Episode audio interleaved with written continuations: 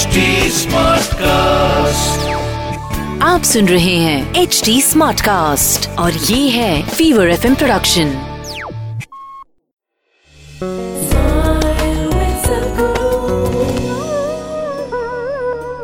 the impact of the sun and the moon, the gravitational impact is noticed, but the reverberational impact is not largely felt by people.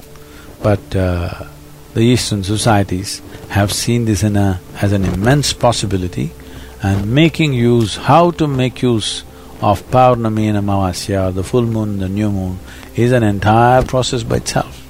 If you do not know this, before the British came to India, Paurnami means or full moon means three days holiday. Amavasya means, new moon means two days holiday. So totally five days holiday in a month. No Sunday, Monday and all this stuff, only by looking at the moon. Because this is not just arithmetic calculation, this is a life-related thing that's happening. Whatever happens to the moon, whatever happens to the sun, whatever happens to the planet, happens to us. And to be in tune with that, those days you're not supposed to work. You use those days to stabilize yourself, balance yourself, raise yourself to higher possibilities, and other days you go to work. So, uh, these two days or even in between in different phases it has different kind of impacts. What is generally noticed is rising of the water in the form of a tide.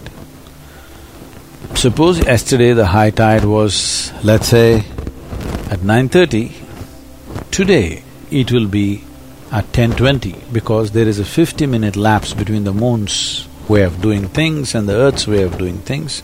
This does it in 24 hours, that does it in 24 hours and 50 minutes. So, there's approximately 48 to 50 minutes of difference in the high tide from one day to the next.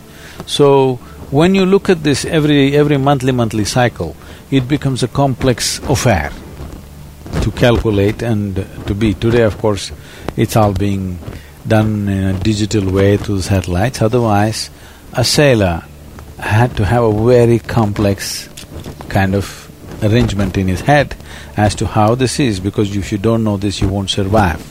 Many, almost every creature of the sea knows this very well, and the birds which migrate know this very well, and there's some incredible facts about the navigating birds which travel or which migrate during certain seasons and get back as to how they manage this entire process, the water, the…